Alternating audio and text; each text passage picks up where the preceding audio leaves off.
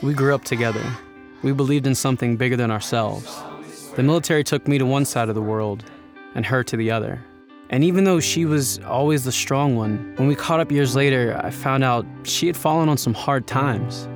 It was her call to make, but doing it together made all the difference. For veterans who are homeless or on the brink of homelessness, call 877 424 3838.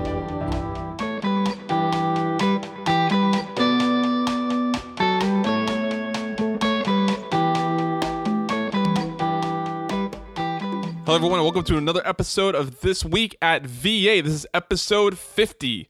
It's hard to believe it's been 50 episodes. We've had so many great veterans come on and share their stories. I'm truly grateful for that. We're going to kick off this week's episode by recognizing Rory Cooper. You may remember Rory from episode 45, where Rory talked to us about his amazing work and research that has engineered dozens of different wheelchairs and other assistance living devices to help better the lives of our veterans. Well, Rory was up for a 2017 Samuel J. Heyman Service to America Medal, uh, which con- is considered to be one of the highest recognitions offered to public servants. Rory was nominated in the Science and Environment category and he won. We are very excited for him, and we actually got an opportunity to catch up with him at the ceremony and his thoughts on receiving this award and his continued service to veterans. Uh, it, it means a lot to receive the, the Sammys Award. Um, I've been helped by so many veterans over the years and by the VA, and to see the VA work recognized is tremendous. But I also hope it's a, a platform to get people to understand uh, uh, the needs of veterans and the technology needs what technology can do, and hopefully to uh, motivate veterans to, uh, to achieve everything that they can, maximize their maximize their abilities, um, and contribute, continue to serve and contribute to society. Uh, that's why I'm in the VA, right? Uh, we we want to see veterans benefit from what we do. We work with veterans uh, closely every day. A lot of our team are veterans themselves, um, from the Vietnam era to the current era. And uh, the other thing is that veterans are very engaged in what we do through our Voice of the Consumer surveys to seeing me and competing with me at the Veterans Wheelchair Games or doing research at the Winter Sports Clinic. Um, you know, that's that's we live and breathe veterans, and that's why we're there. And um, it, you know, that's the most gratifying thing. Like this summer, you know, we were uh, able to bring with uh, one of the devices we helped create, that's a, a wheelchair and a bed that work together uh, to market, and um, we took it to our Heinz VA in Pittsburgh, which is a long-term care facility, and uh, one of the veteran spouses, she saw it in the hospital and she came and talked to us and tried it out, brought her physician and said, uh, I'd like to get one of these for my husband. I want to take him home. And he had been in long term care for two years, and two months later, we were able to get him home. Uh, where else would you serve? If you can't serve in the Army, where else can you serve veterans better than the VA? So, this week's feature interview is going to work a little different than usual. I invited my colleague Melissa Heinz to step in and interview me as the guest. I wanted to do something fun and unique for episode 50, so I decided to flip the microphone around and let you all learn a little bit more about me as a host and as a Marine Corps veteran. I hope you enjoy. So this week, it's the 50th episode of This Week at VA podcast. Yes. And usually Tim is in the interviewing chair, but we decided to switch it up this time. And instead, um, I'm his colleague. My name is Melissa Heinz, and I'm going to be interviewing Tim. I'm So- glad. I'm glad. Uh, I'm glad you just uh, agreed to do this. I, um, you know, I thought um, in a couple of shows in the past, I've I've done this where I've flipped it, uh, and the audience always always seems to like it. And more so, I like it. So, like when I podcast, I want to. I like. I do stuff that I like. Like when I hear something, someone, something happen on a podcast that I like, I'll try to emulate it. If I wish a podcast would do something, I try to see how I can fit it in. Um, and one thing I always tell like my my podcasters that I enjoy listening to, I'm like, put put more of yourself out there. Like you know, like I, I want to hear more from you. And um, I've definitely had some people mention that uh, from this podcast. And uh, you know, I want to do something fun and unique for uh, for episode 50. So uh, here we are. And you've had a chance to interview many different veterans um, Yes. from the veteran community. So, but now you're a veteran yourself. I am. and so, why don't you tell us a little bit about your time in the military? Okay. Um, so it all started uh, when I was in, I was living in Lynden, Washington, which is probably about two hours north of Seattle. Uh, I had no, nothing really going on in my life. I had a job at a local greenhouse that I got through my mom's church friend. Uh, it was a family-owned business, so I knew that there really wasn't a, really wasn't anywhere for me to go. Right, all management and all that sort of stuff was sort of a family thing. Um, and I needed a career, and I ended up taking a day drive with a friend of mine from high school, and he had just gotten back from Iraq, and so he was telling me about you know his war stories and stuff like that. Uh, and if like any young 20 year old, I was motivated, right? And 20, it seems like it was so late of me to join, right? Two, you know, two years behind a lot of Right. people, but um, I was, I was, I, I was one of those recruits that made the, or one of those uh, poolies, or you know, whatever you want to call them, that made the recruiter's job easy. Uh, I walked in, I- and he starts, starts selling me on it. I was like, no, no, no. I want to join. Let's start working on that. Like, you don't need to sell this to me. I'm not talking any other branch. Um, and was your friend a Marine? Yes, yeah. So my friend was uh, was a Marine. He was in the Marine Corps Reserves. Mm-hmm. Um, he joined right out of high school. He was one, uh, one of my better friends in high school. Um, and so, What uh, year was this? um, so I graduated in 2003. So this must have been 2000 and 2005 is when this the thought process started. I think yeah, May 2006 is when Mm-hmm. I uh, officially joined it.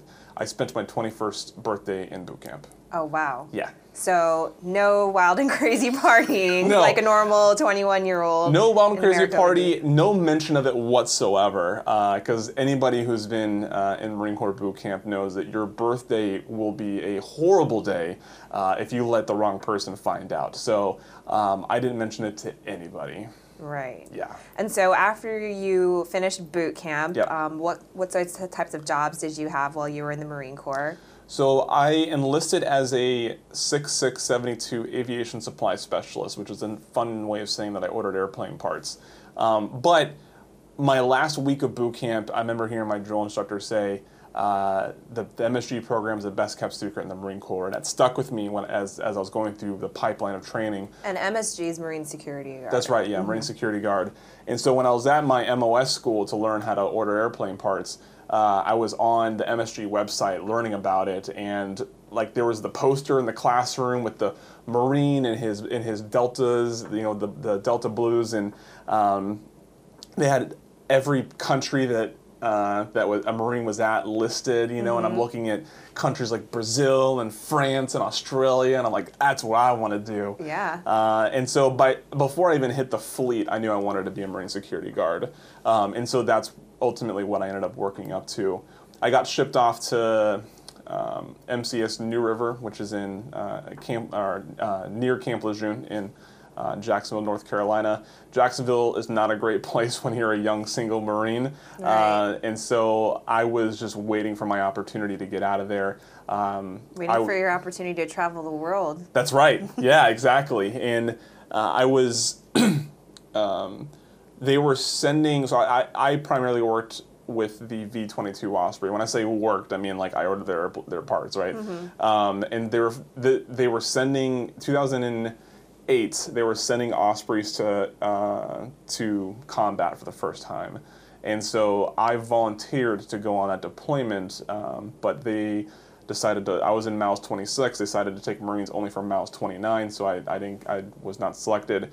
Um, and as soon as that decision was made, I put 'em- I started putting in my MSG package. And so where did you go while you were a Marine Security Guard? What countries, what embassies? Yeah, uh, Algiers, Algeria was my first post. Um, a, a fun story. Um, when you when we graduated at the schoolhouse, they uh, they brought everybody into the classroom and uh, to to let us know where we were going for our first post. And they like they made it this big show, right? You'd stand up, you would say where you were hoping to go, and then they would give you the harsh reality where you were actually going. You're And- going to Africa. yeah, and that's usually what happened. Yeah. And that's what happened for me. Right. Um, you know, I stood up and I said, I, I, just, I want to go anywhere but Canada. Right. I didn't. I didn't join his program to go north of the border. Um, and and he laughed. He was like, "Great, because you're going to Algiers." And I remember in my head thinking, "Where the heck is Algiers?" Uh, I was that ignorant uh, uh, young man who my geography was so bad. I did not. I didn't even heard of this country before, right? Um, Algiers being the city, of course, and and so as soon as we were done, I sprinted for the map to find Algeria, uh, and then saw that it was in North Africa, and I was like, all right, this is how my tour is starting. Uh, from there, I went on to Moscow, Russia, and then I spent my last year in, in Lima, Peru. And what was your favorite post? Moscow. Moscow. Yeah, I mean, I was. Um, it was an experience like no other. It's surreal standing in, in Red Square. You're seeing so much history around you. Uh, Russia is just a different place, um, you know, like cultural wise. And um, yeah, it was. And I, met, I had some of the more, more closest friends there. In Russia, my time in, in Moscow has influenced my current life the most. So I, it's, I'm probably biased a little bit in that way too. So, throughout all of the countries that you travel to, is there something that stands out to you that sums up your time in the Marine Corps? I mean, because not a lot of Marines have the same type of career that you have It's in true. the Marine Corps. It's true. There's um yeah, MSG duty is very different from a lot of different parts of, of the of the, the Marine Corps. Um, you know, a lot of a lot of Marines get to deploy. A lot of Marines get to go to different places that we don't expect Marines to be. But uh, the MSG program is only one that's putting a Marine in just about every country in um, in the in the in the world. Um, story from those travels.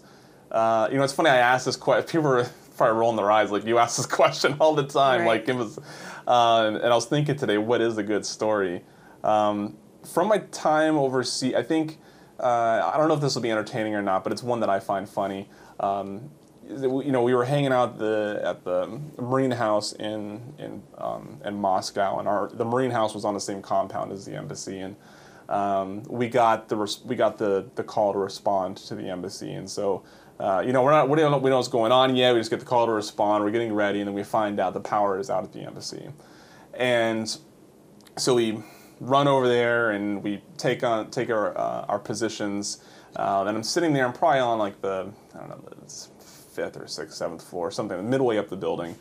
And I look across the street, and there's still power across the street. And the Russians were just messing with Oh us. Oh my gosh. Uh, pre- presumably, Right. that, that, that's not an official statement. I can't say that that's what was happening, but that's the first thought that came to mind was, oh, just the embassy, just our block has lost power. Uh, the buildings around every building that I could see at that point all, still had power, um, and that you know it was one it was one of those things that was like that sort of made me realize like it was just it was a very like that wouldn't happen other places. Like Algiers was a is a physical threat that we didn't really ever have to face because the Algerian government was really good about hel- helping uh, buffer that. Peru, there was no threats whatsoever other than like natural disaster or you know like a fire, you know, and so Moscow is where every day my job mattered and every day like i was doing something to protect uh, the embassy the, per- the people the information access all that sort of stuff. And um, like you know I, I could definitely feel um, my contribution every day and that experience of just sitting there and realize like man like this is so russia you know like that you know the russians messing with the americans you know and there's more stories uh, like that that um, I'll, I'll save for another day you know, you served your time in the Marine Security Guard, and there was there a time after that that you decided, you know, you were ready to move on to something else? Yeah, so um, I imagine this is still true now, but least when I was in um, the MSG program, had the worst attrition rate or the highest attrition rate um, in the in the Marine Corps because uh, you know Marines go get they get a, some really amazing different experience, uh, professional experience overseas. Um, and it's difficult to want to go back, right? It's only a three-year tour. You can't extend. You're not. You can. I was offered an extension for one more year, but I didn't take it. Uh, but it's not like you don't. It doesn't become your job. You can't spend your whole career Exactly. as an MSG. Um, you know, you can come back as a det commander or something like that, but you still have to go back to the fleet. I didn't want to go back to ordering airplane parts. Like, you know, I, had- I had letters of recommendation from ambassadors ready to go. Like, you know, I knew that I was ready for success. Um, at least I thought so. uh, I'm going to clarify. I thought I was ready uh, and set up. Um, and so I knew was, I knew I wanted to get out, and um, you know, MSG program, like any part of the military, it had its ups and its pros and its cons, and its, its cons had worn me down enough that I didn't really want to stick around in the military anymore, anyway. So, uh, yeah, that that prompted my decision uh, to get out. I had 10 days to, because you know, I'm in I'm in another country. I'm not at a military base to start processing out. Right. And so it was. So I got. I think I en- got back to Quantico with maybe like seven days to like get through everything. So like I didn't actually get full dental. I didn't get Wow. because like I would get. I would go to like check out and like well you need you need like another. Uh, I remember I got uh, I got my teeth cleaned and he was like you need some you need some work done.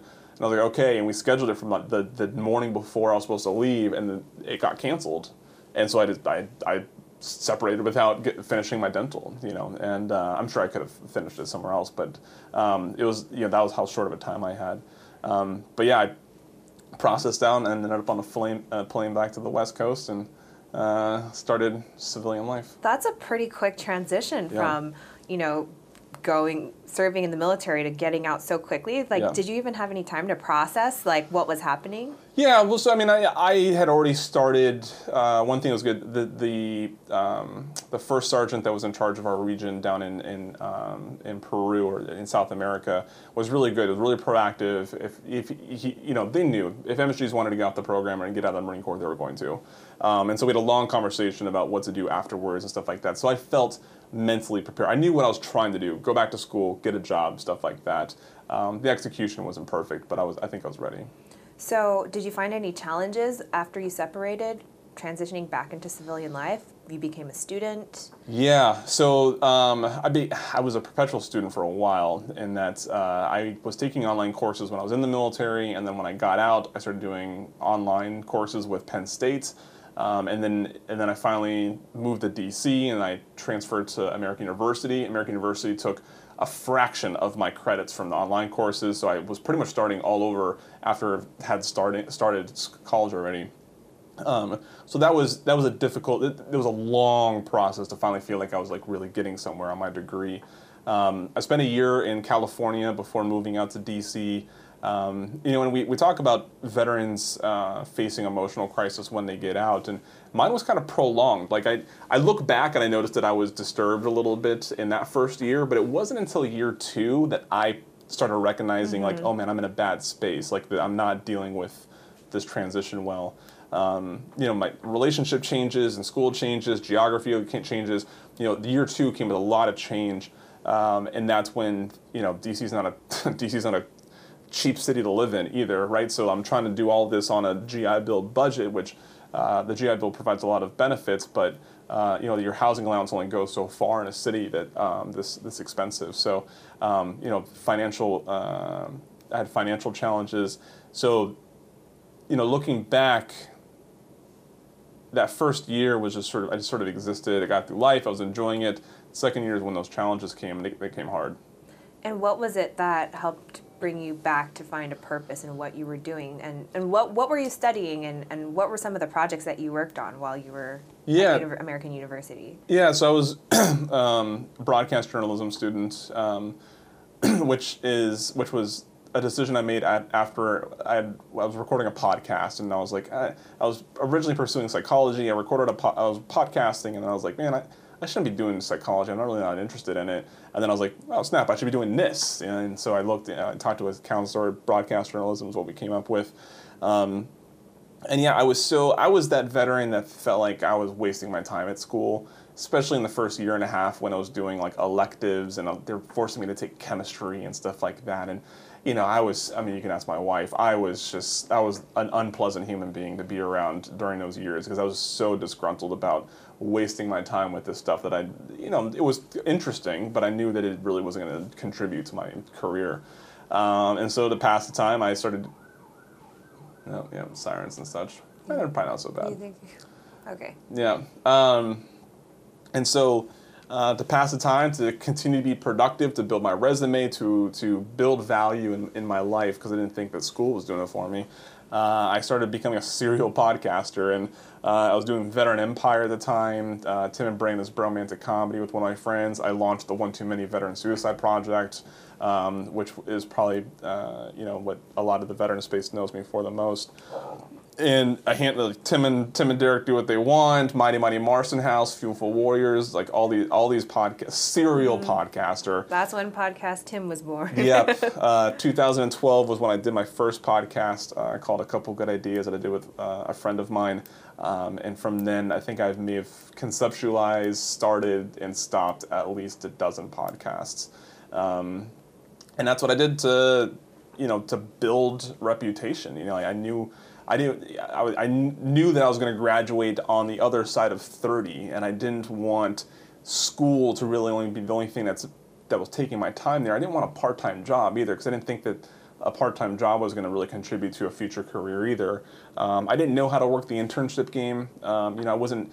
Uh, you know, I didn't really learn about the values of internships until I got to DC, even though I knew tons of them when I was overseas. I didn't really understand how they worked or what their value was until I got here, and so I didn't know how to work that game yet. Um, and so I just initiated a bunch of different projects, and what stick or what was able to stick, I uh, kept up with. What wasn't, I just discarded, and um, it's turned into quite the quite the interesting living resume. And so the result of all of the work that you've done with your podcast eventually led to where you are today, and that's working here at the Department of Veterans Affairs. Yes, uh, yeah, I was really fortunate that um, you know this opening was uh, the, the job that I have now was uh, was opening as I was getting close to graduation, and um, you know our director uh, was impressed with that living resume uh, that I saw, and uh, VA as a whole uh, decided that they were going to take a chance on Tim Lawson, and uh, here I am today. And you know, I tell people this all the time when they ask me what I'm doing, especially people that haven't seen me for a little while, and tell them that I'm I do digital media for for Veterans Affairs, and a lot of them are like, "Oh, that makes sense."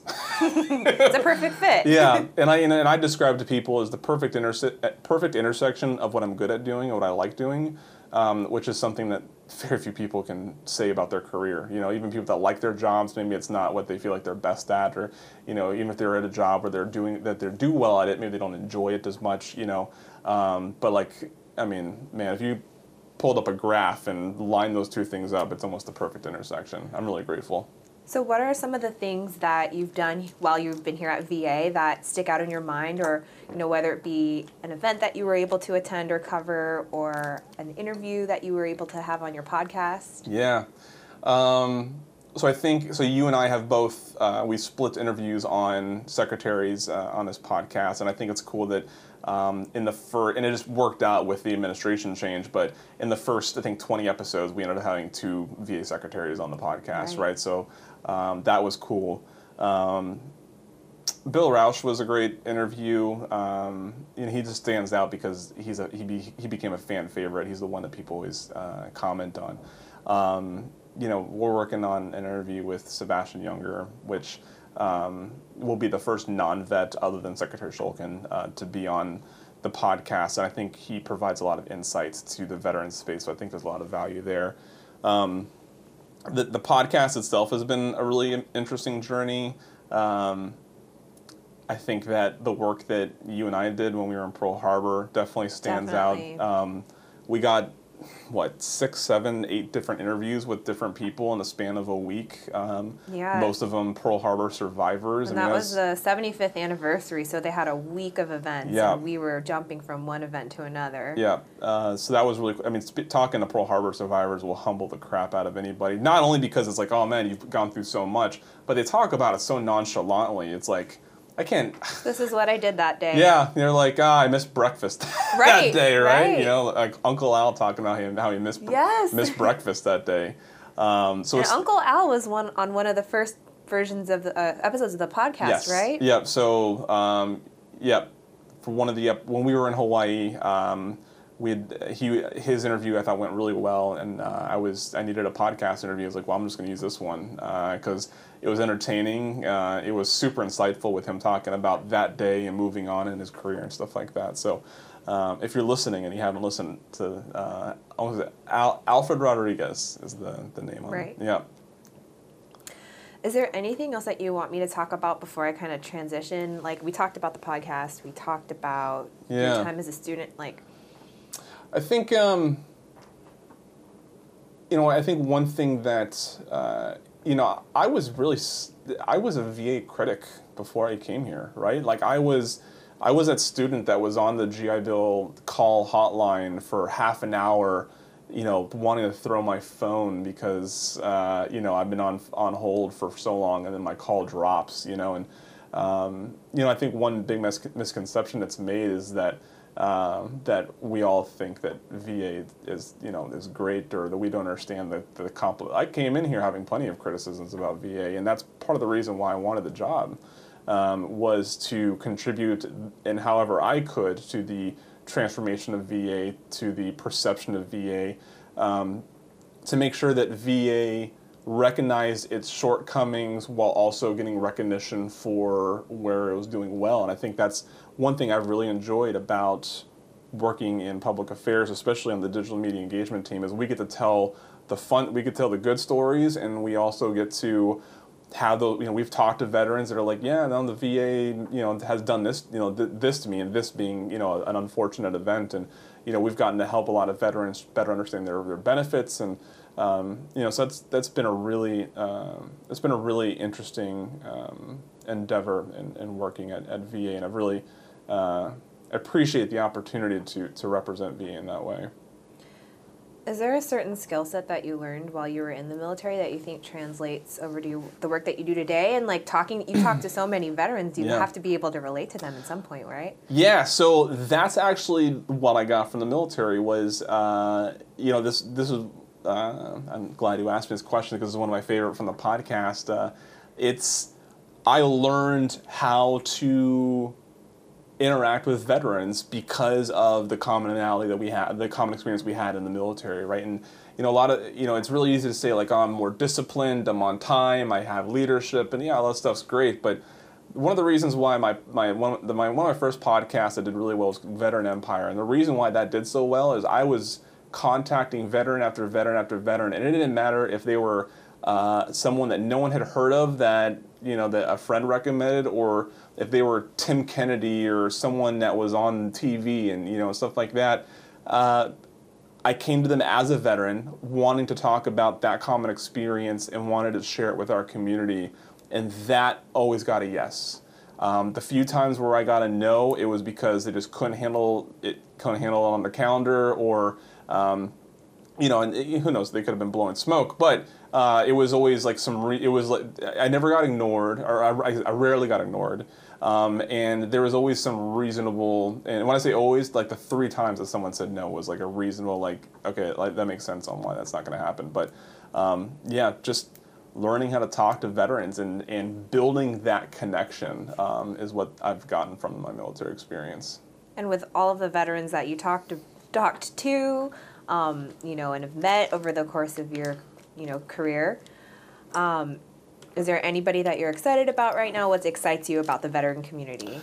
Um, so it's it's fun.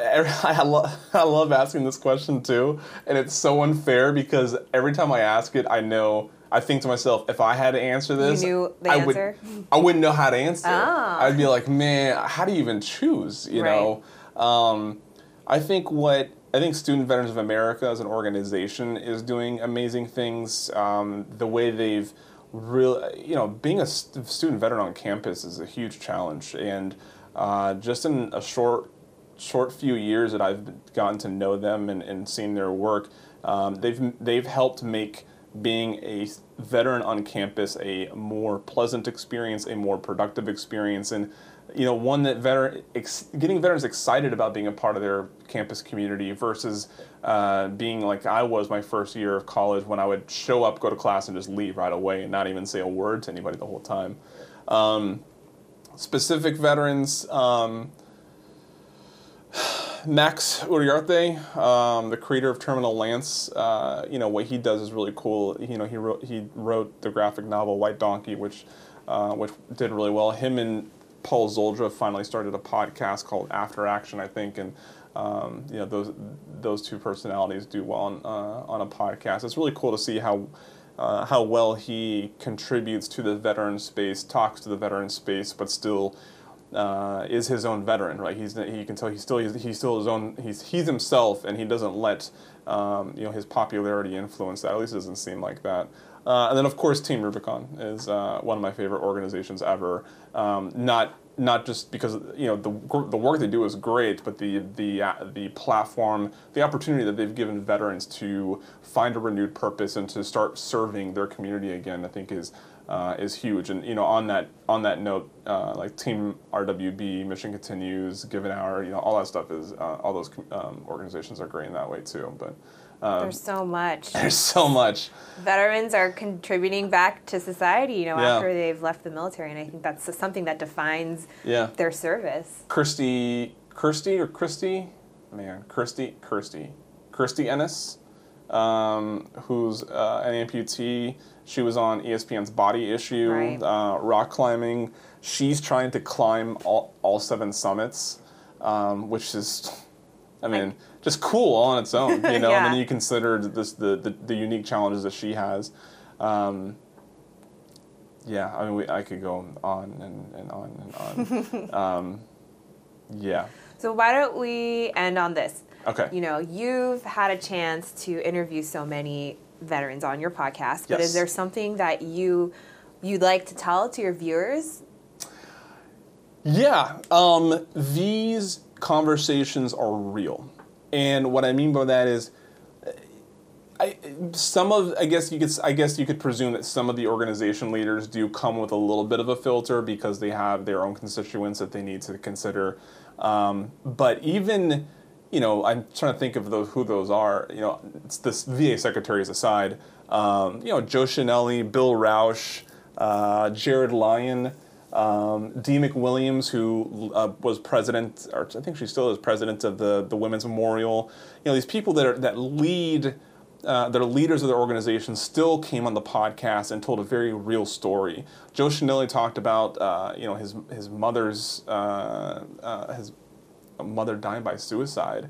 Uh, Bill Rausch talked about how uh, you know how his Bronze Star uh, is both a, a symbol of pride and struggle. Like he does, you know, sometimes he feels like he like he didn't do enough, even though he was recognized in that way.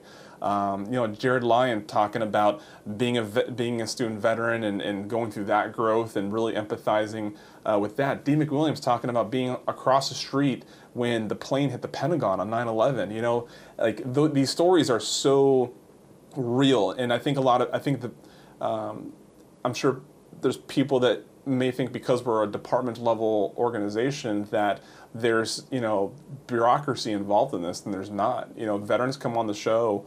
We talk about real life experiences in the military after the military and elsewhere elsewhere. And um, none of it's filtered. You know i uh, the only thing I've ever edited out of an interview is myself rambling, you know, or um, you know, uh, like if there's like technology, you know, uh, technical issues that uh, that have to come out, but uh, content never gets removed, um, and so that's definitely something I want the audience to know is is uh, you know what these veterans are sharing is uh, is real. I do realize that I called your podcast listeners viewers. and that's what happens when you work, you know, in, in video production and all Yeah, of that. yeah. But um, I thank you, Tim, for allowing me to interview you on your podcast. And I think we did a pretty good job of not going off topic and talking, talking about Game of Thrones because that's what we do all the time. yeah, uh, Jamie Lannister is going to get it all. Yeah. No, I'm kidding. Um, but no, th- Melissa, thank you for agreeing to do this. It's uh, it's always fun to be on this side of the microphone, and so uh, it's I'm, I'm glad I got the opportunity to do it for my listenership here. All right. Thanks, Tim. Thank you. My grandfather served in World War II. Spending time with him were the best memories of my life. I became a physician at VA because of my grandfather, so I can help others like him. I can't imagine working with better doctors or a more dedicated staff. I'm fulfilling my life's mission with the help of my team and thanks to these veterans. I'm proud to be a doctor at VA and proud to honor my grandfather every day. Search VA Careers to find out more. Earlier this week, I published a blog on Vantage Point about how I'm pursuing therapy while I'm in a good place in my life.